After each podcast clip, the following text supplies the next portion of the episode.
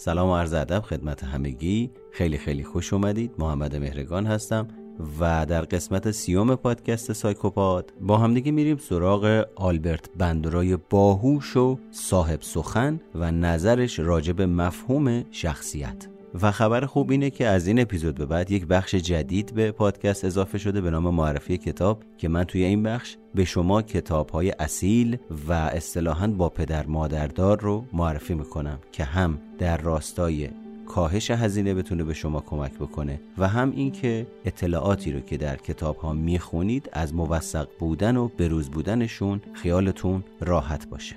پس اگر مشتاقید بریم با همدیگه شروع کنیم.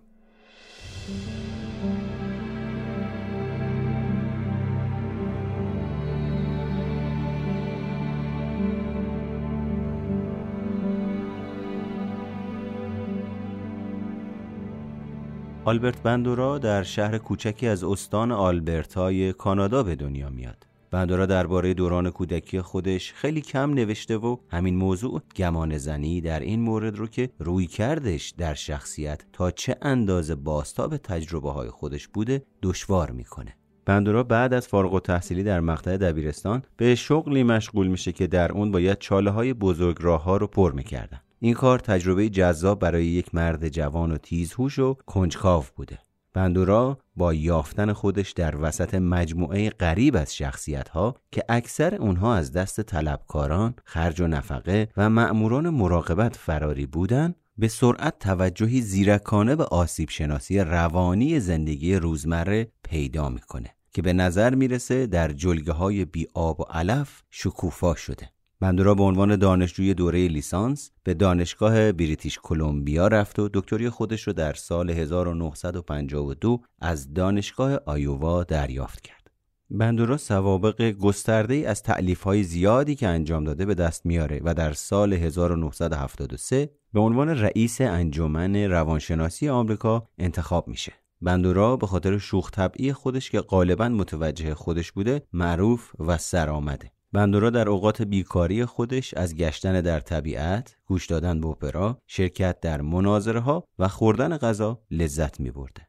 با توجه به اینکه اطلاعات کمی هم از زندگی نامی بندورا در دسترسه بریم و برگردیم تا ببینیم آقای بندورا راجع به شخصیت و فرایندهای درون روح و روان من و شما چه چیزی رو به روانشناسی اضافه کرده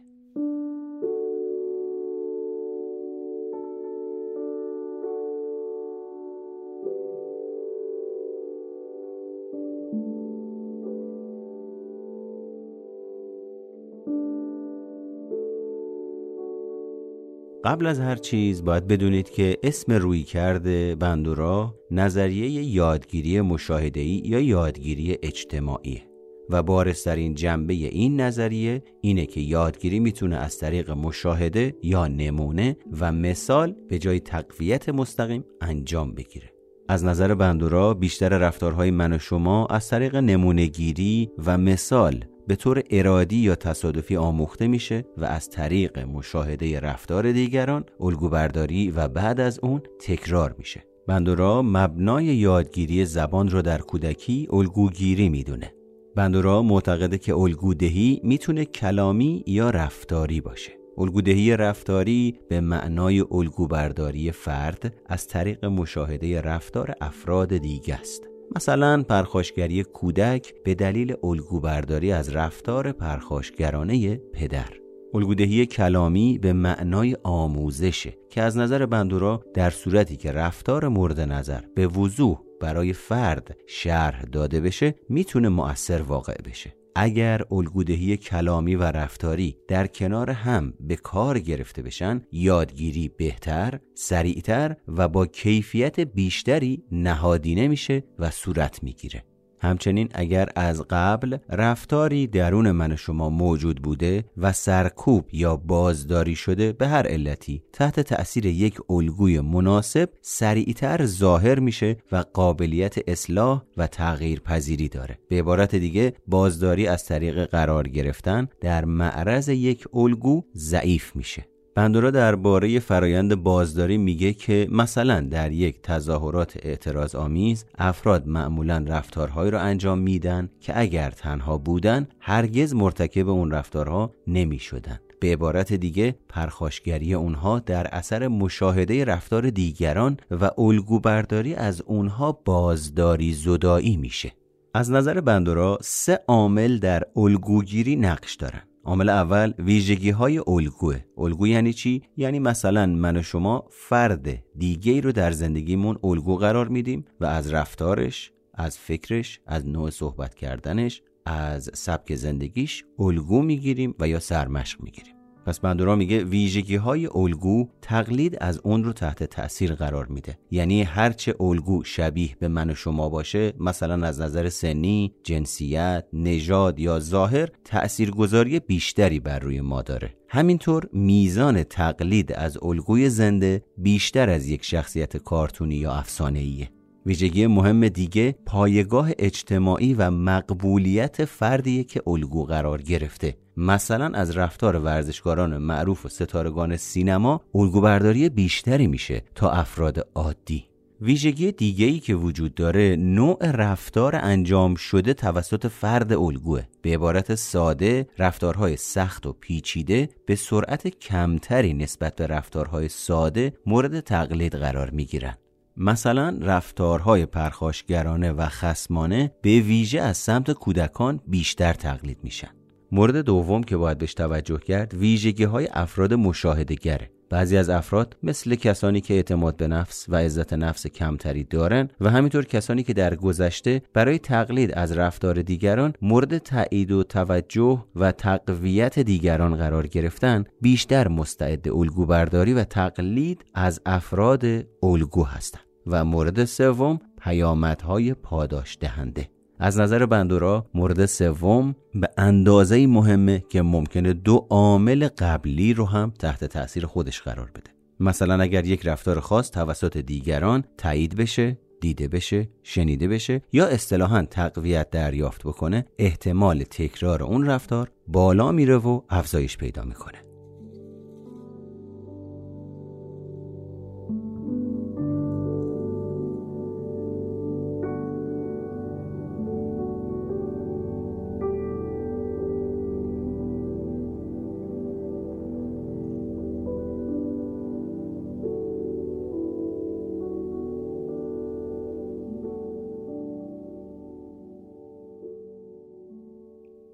بخش می‌خوایم بریم سراغ فرایندها و مکانیزمهای یادگیری مشاهده ای یعنی اون سه موضوعی که توی بخش قبل با همدیگه صحبت کردیم اجزایش عموما چطور با همدیگه کار می‌کنن و چی هستن. بندورا بعد از بررسی های زیادی به این نتیجه می‌رسه که یادگیری ای به وسیله چهار فرایند مربوط به هم اداره میشن. توجه، نگهداری، تولید و فرایندهای مشوقی یا تشویقی و انگیزشی. شماره اول فرایندهای توجهی.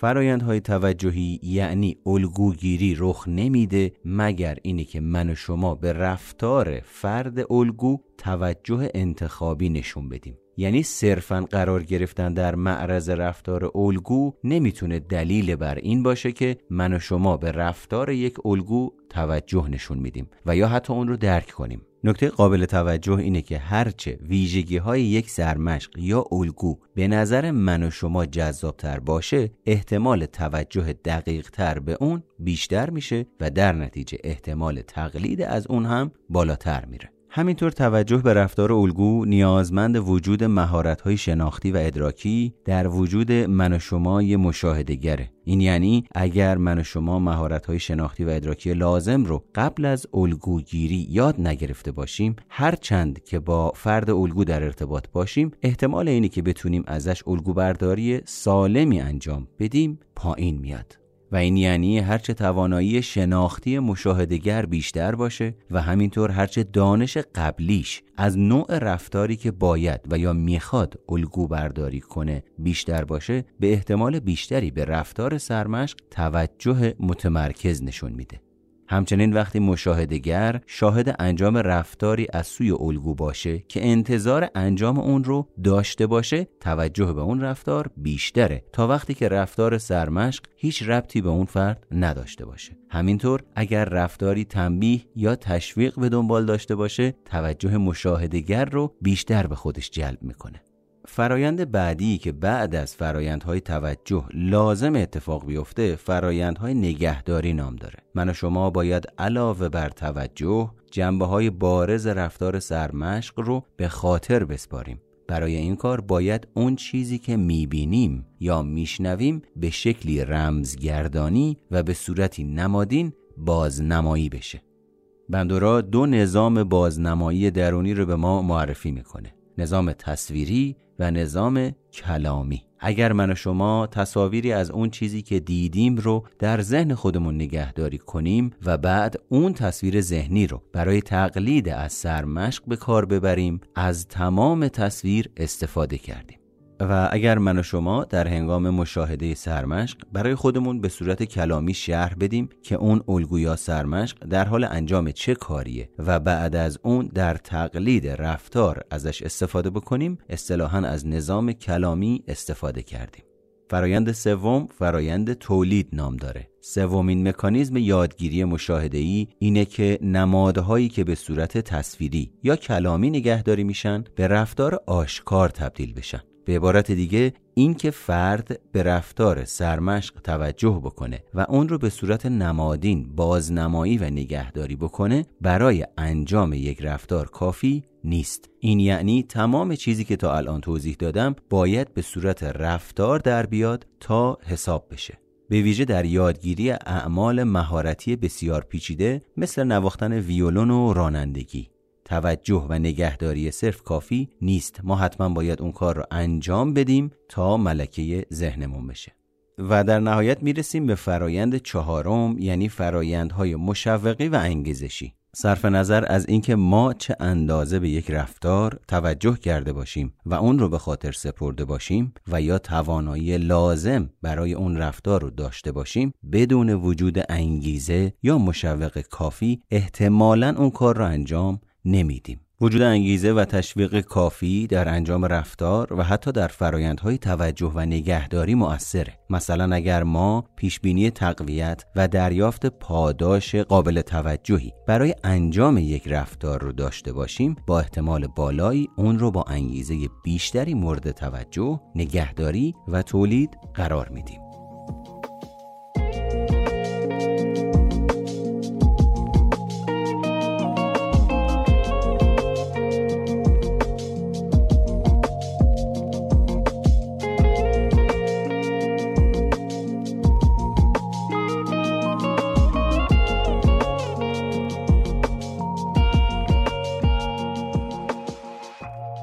خود یا خیشتن در نظریه بندورا مفهوم مهمیه که به عنوان ساختارهای شناختی که مکانیزمهای ارتباطی رو فراهم می‌کنن شناخته میشه. اگر خاطرتون باشه راجب سلف یا خود یا همون خیشتن از ابتدا در رویکرد فروید یونگ و بقیه کسایی که تا این لحظه راجبشون صحبت کردیم صحبت کردم و اطلاعات دادم. تقویت خود یا خیشتن و خودکارآمدی دو جنبه مهم از دیدگاه بندوراست تقویت خود یعنی من و شما به خودمون به خاطر رسیدن به معیارهامون پاداش بدیم و یا به دلیل نرسیدن به اونها خودمون رو تنبیه کنیم. میشه گفت این مفهوم شبیه مفهوم فراخود یا وجدان در نظریه فرویده بندورا معتقده که اکثر رفتارهای من و شما به وسیله همین فرایند مداوم تقویت خود تنظیم میشن. تقویت خود مستلزم داشتن بعضی معیارهای درونی عمل کرده.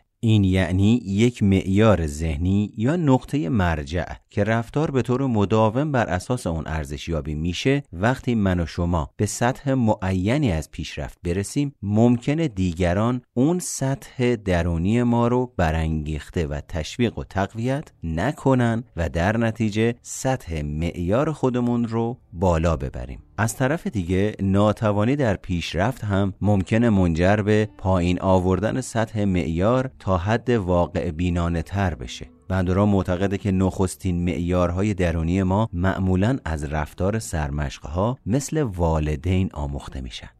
خودکار آمدی یکی دیگه از جنبه های مهم مفهوم خود در نظریه بندوراست خودکارآمدی به معنای احساس ارزش به خود و کفایت و کارایی در برخورد با مسائل زندگیه میزان برآورده شدن معیارها از سوی ما احساس خودکار آمدی ما رو تعیین می‌کنه. بندورا احساس خودکارآمدی رو ادراک من و شما از توانایی خودمون در تولید و تنظیم رویدادهای زندگی می‌دونه.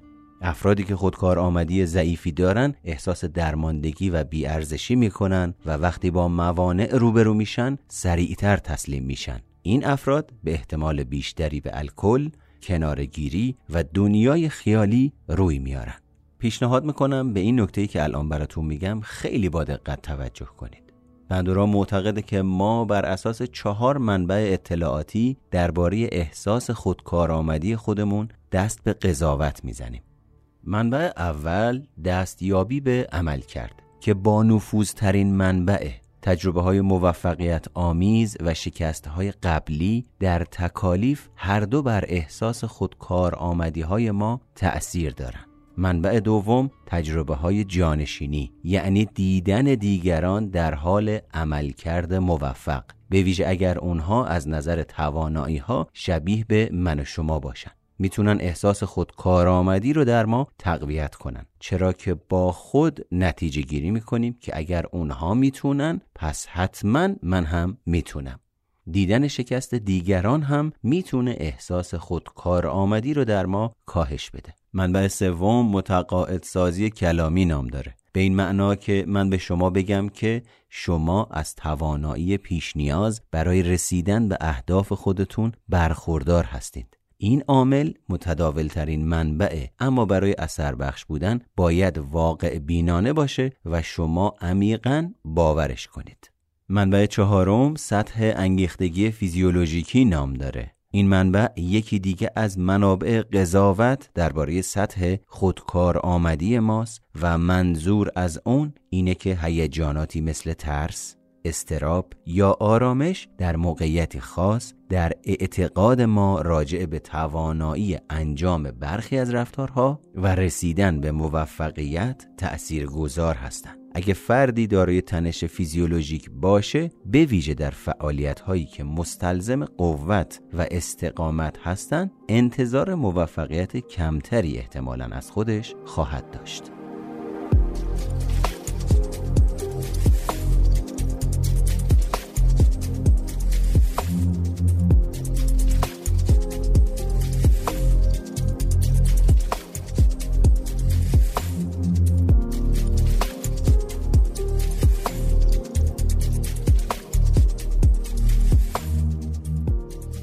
در نهایت بریم سراغ یک جمعبندی و بعد از اون بریم سراغ جدیدترین بخش پادکست یعنی معرفی کتاب.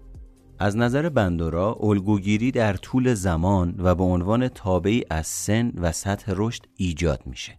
در دوران نوزادی الگوگیری به تقلیدهای آنی و فوری محدوده. در نوزادان هنوز ظرفیت های شناختی به ویژه نظام های بازنمایی درونی تصویری و کلامی که راجع به صحبت کردیم ایجاد نشده.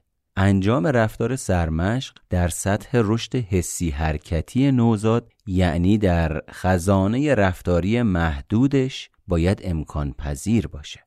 در حدود سن دو سالگی کودکان به تدریج مدت کوتاهی پس از اینکه رفتاری رو نگاه می‌کنن می‌تونن از اون تقلید کنن. قابل توجهتونه که بدونید نوزادها و کودکان بیشتر با محرک های مادی و فیزیکی تقویت میشن. این به این معنیه که هنوز نوزاد در اون سن قدرت تفکر انتظاعی رو نداره. اما افراد مسنتر بیشتر با تایید یا عدم تایید از سمت دیگران تقویت میشن که به مرور به حالت درونی در میاد. به صورتی که تقویت به وسیله خود یا خیشتن به مرحله اجرا در میاد.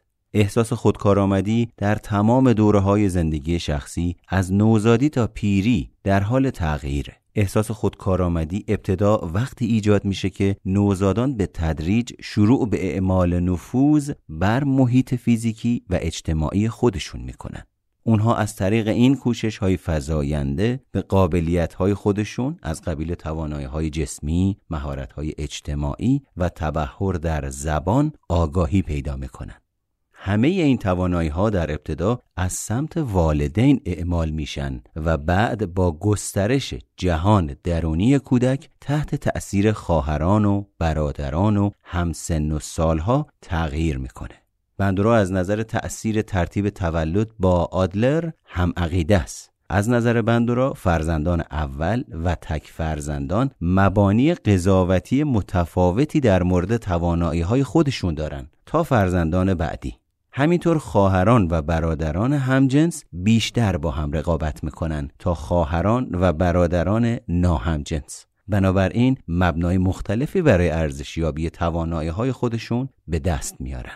و در نهایت بندورا معتقده که رفتار من و شما هم از طریق فرایندهای شناختی درونی و هم از طریق محرکهای بیرونی کنترل میشه وضعیتی که بندورا اون رو جبرگرایی متقابل نامیده اکثر رفتارها از نظر بندورا اکتسابی هستند و عوامل ژنتیکی نقش کمی در رفتار ایفا می‌کنن به عنوان اختتامیه این بخش به یک جمله اساسی و طلایی از بندورا گوش بدید. یادگیری دوران کودکی ممکنه مؤثرتر از یادگیری دوران بزرگسالی باشه اما بزرگسالان قربانی تجربیات کودکی خودشون نیستند.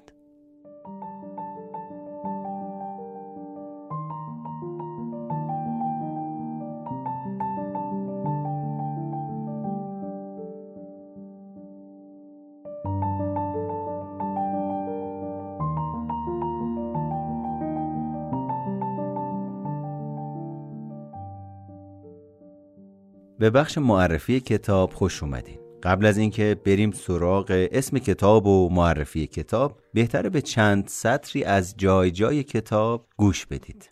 اولین صفحه یعنی صفحه نه کتاب نوشته که آدم های دشوار همه جا هستند.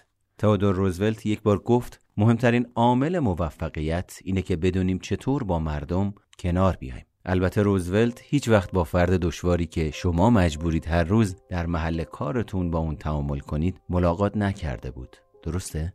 و یقینا اون فامیل های شما رو هم نداشته. وقتی مردم با شما مهربون هستند شما نمی‌تونید احتمالا جلوی احساسات خوبتون رو بگیرید و متقابلا به اونها مهربونی می‌کنید. اما وقتی اونها دشوار میشن احتمالا شما به طرز اجتناب ناپذیری ناراحت میشید و واکنش بدی از خودتون نشون می‌دید به نظر شما چرا مردم با این راحتی روی ما تأثیر گذار هستند؟ دلیل اینکه شادمانی و بهزیستی ما به میزان زیادی به روابط ما وابسته است اینه که انسانها موجوداتی اجتماعی هستند ما به دنبال پیوستن به دیگران هستیم و از اون لذت می‌بریم. خصوصا آدم هایی که کنار اومدن با اونها راحت و افرادی که دوستشون داریم. در واقع اغلب ما ترجیح میدیم یک رویداد ناخوشایند مثلا تماشای شکست تیم مورد علاقمون رو به همراه افرادی تجربه کنیم که در عقاید منفی ما در مورد تیممون با ما هم عقیده هستند تا اینکه یک رویداد دلپذیر مثلا تماشای پیروزی تیم مورد علاقمون رو به همراه افرادی تجربه کنیم که با ما موافق نیستند یا آدمهای دشواری هستند.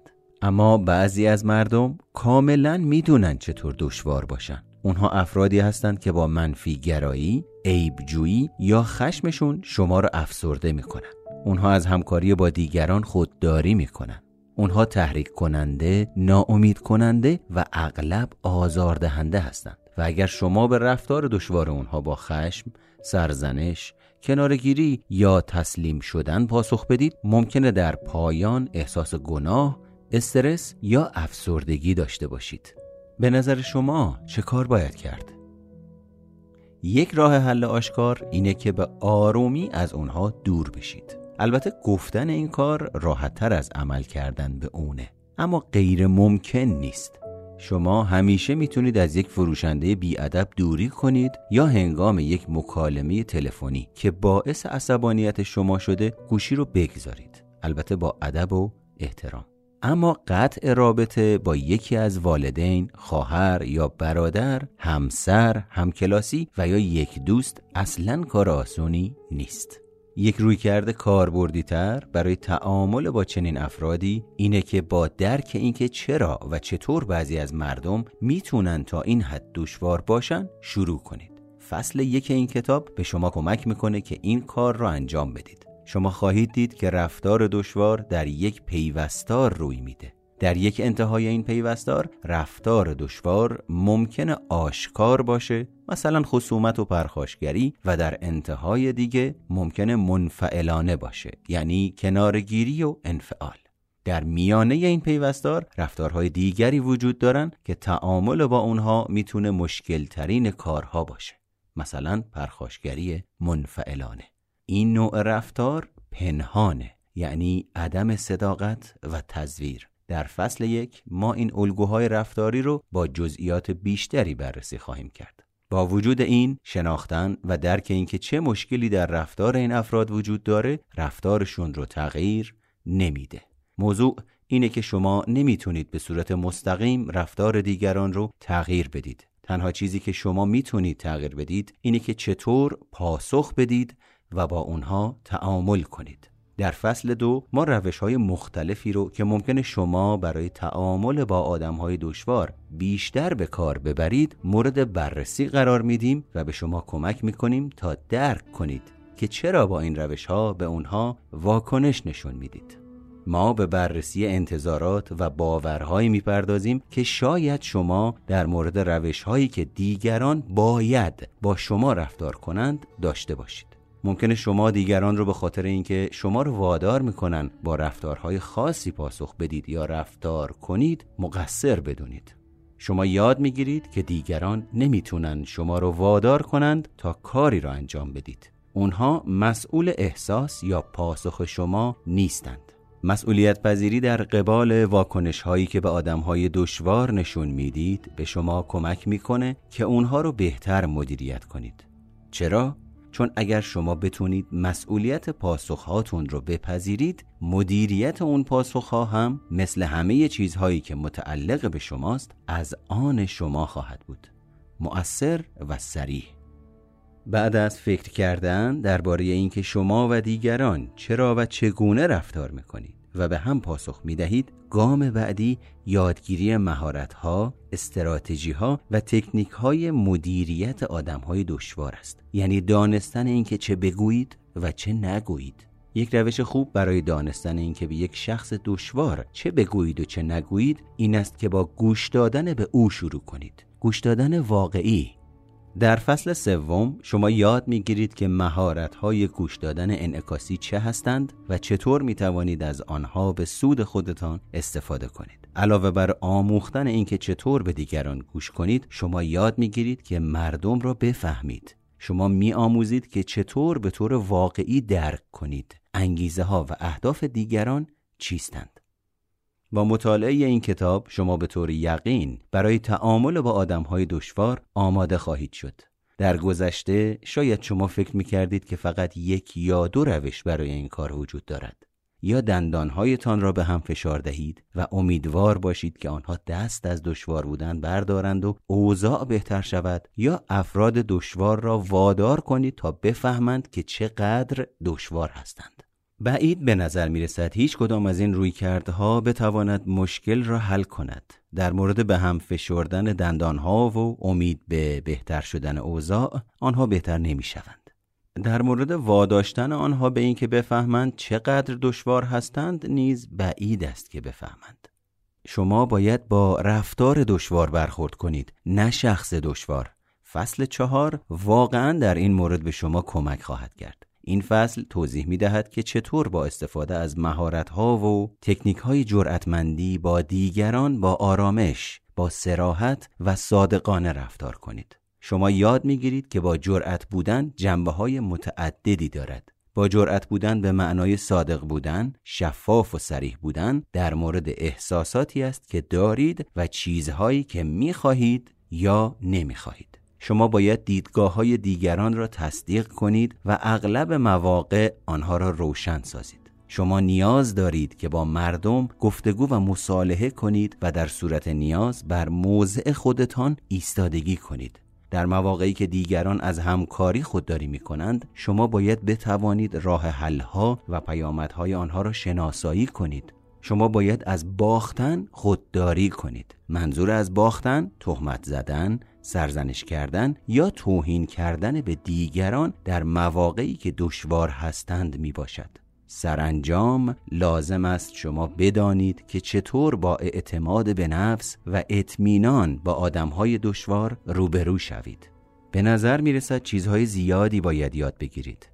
بله همینطور است. اما شما مجبور نیستید همه آنها را یک دفعه یاد بگیرید. شما ناچار نیستید که در مواجهه با یک فرد دشوار همه آنها را به کار ببرید. خبر خوب این است که شما باید به خاطر داشته باشید که هر بار لازم است فقط بر یک یا دو تکنیک جرأتمندی تمرکز کنید تا پیشرفت حاصل شود. در بخش دوم این کتاب شما می توانید ببینید که چطور در موقعیت های مختلف مواجهه با انواع آدم های دشوار افراد نیاز داشتند که در هر بار تعامل با یک شخص دشوار فقط از یک جفت استراتژی و تکنیک جرأتمندی استفاده کنند. با این حال بعضی از مردم فقط دشوار نیستند آنها غیر قابل تحملند آنها شما را فرسوده می کنند و حتی می توانند شما را نابود کنند. برای حفظ سلامت جسمی و روحی و همچنین حفظ روحیه و پایداریتان فقط یک راه برای شما باقی میماند. کنارگیری کامل. فصل هشت در سومین و آخرین بخش از کتاب توضیح می دهد که چگونه می توانید این کار را انجام دهید. بنابراین همونطور که می‌بینید این کتاب می‌تواند به شما کمک کند که با همه نوع آدمی و در هر موقعیتی تعامل کنید. این کار باعث می شود زندگی شما استرس کمتر و آسایش بیشتری داشته باشد. وقتی شما این کتاب را بخوانید دیگر احساس نمی کنید که دیگران باعث می شوند تا شما این یا آن احساس یا رفتار را داشته باشید. در عوض احساس می‌کنید که شما کنترل اوضاع را در دست دارید شما خواهید دید حق انتخاب دارید که به دیگران بگویید چه فکر می کنید، چه احساسی دارید و عقیده شما چیست. حتی اگر مواجهه با یک شخص دشوار آنطور که شما امیدوار بودید پیش نرود احتمالا شما کمتر احساس گناه، عصبانیت یا رنجش خواهید کرد. چرا که آموخته اید که فقط موضوع را منعکس کنید و مشخص کنید که دفعه بعد در یک موقعیت مشابه چطور رفتار متفاوتی داشته باشید. خلاصه آنکه چطور با آدم های دشوار تعامل کنید به شما کمک می‌کند که استراتژی هایی را برای واکنش های توأم با آرامش توسعه دهید و بتوانید با اعتماد به نفس در برابر دیگران استقامت کنید و بدانید که چه موقع باید آنها را ترک کنید. نتیجه چیست؟ دیگران به احتمال بیشتری آنطور که می‌خواهید با شما رفتار می‌کنند. با احترام. خب این بخشی که شنیدید در حقیقت مقدمی کتابی با نام چطور با آدمهای دشوار تعامل کنید بود که نوشته خانم جیل حسن اگر اشتباه نکنم و به اصطلاح ترجمه خانم مرزیه اکرامی و منتشر شده توسط انتشارات ارجمند هست. با خوندن بخش مقدمه کتاب کاملا میشه فهمید که با یک کتاب تأثیرگذار و تکنیکی روبرو هستیم. این کتاب از 190 صفحه تشکیل میشه و اجازه بدید ببینم از چند فصل تشکیل می‌شد؟ هشت فصل در واقع این کتاب رو تشکیل میده. فصل اول آدم های دشوار و رفتار دشوارشون. فصل دوم آیا مشکل از شماست؟ فصل سوم ارتباط با آدم های دشوار. فصل چهارم ایستادگی در برابر آدم های دشوار. فصل پنجم تعامل با خصومت مستقیم. فصل ششم تعامل با خصومت غیر مستقیم. فصل هفتم تعامل با افراد منفعل. و فصل هشتم تعامل با آدم های غیر قابل تحمل نام داره. و بعدش نتیجه گیری و درباره نویسنده و واژه‌نامه انگلیسی به فارسی و فارسی به انگلیسی هست. شروع فصل سوم که سرفصلش ارتباط با آدم های دشوار بود خیلی جمله جالب و پرمسمایی نوشته. نوشته شجاعت یعنی اینکه بیستی و حرف بزنی. همچنین شجاعت این است که بنشینی و گوش کنی. و زیرش نوشته وینستون چرچیل. یکی از ویژگی های این کتاب اینه که هر فصلی که شروع میشه یک جمله بسیار پرمعنا نوشته شده قبل از شروع فصل. مثلا اول فصل چهارم که سرفصلش ایستادگی در برابر آدم های دشواره نوشته ایستادن در برابر دشمنان نیاز به شجاعت زیادی دارد. اما ایستادن در برابر دوستانمان شجاعت بیشتری می‌خواهد. خیلی جالبه این جمله ها دقیقا انگار مسائل و مطالبی هستند که ما در سطح ناخودآگاه و در طول 24 ساعت روز در زندگی روزمرمون باهاشون درگیر هستیم. خیلی خوب. این هم از بخش معرفی کتاب. امیدوارم که بتونم کتاب های خوبی رو به شما اینجا معرفی بکنم. در نتیجه چطور با آدم های دشوار تعامل کنید رو اگر دوست داشتید تهیهش بکنید و براتون جذاب بود یا این روزا که همه دیگه اینستاگرام دارن می‌تونید انتشارات ارجمند رو توی اینستاگرام search بکنید یا اینکه به اصطلاح توی گوگل search بکنید اسم کتاب رو. من هم عکس کتاب رو توی پوستر همین اپیزود براتون می‌ذارم تا تشخیص کتاب که کدوم کتاب هست براتون راحت تر باشه. خب به پایان اپیزود سیوم پادکست سایکوپات با موضوع روانشناسی شخصیت و نظر بندورا آلبرت بندورا رسیدیم. همینطور بخش معرفی کتاب که از این اپیزود به بعد اضافه شده به اپیزودهای پادکست سایکوپات. و در نهایت اگر تمایل داشتید که با من در تماس باشید می‌تونید از طریق آیدی اینستاگرامم به نشونی ام او مهرگان با من ارتباط برقرار بکنید. امیدوارم این آگاهی ها براتون سمر بخش تاثیرگذار و حکم تلنگر رو داشته باشه تا در دوران بزرگسالی به خودتون به عنوان یک فرد بزرگسال رسیدگی سالم و کارآمد انجام بدید. تا اپیزود بعدی شما رو به خدای بزرگ میسپارم.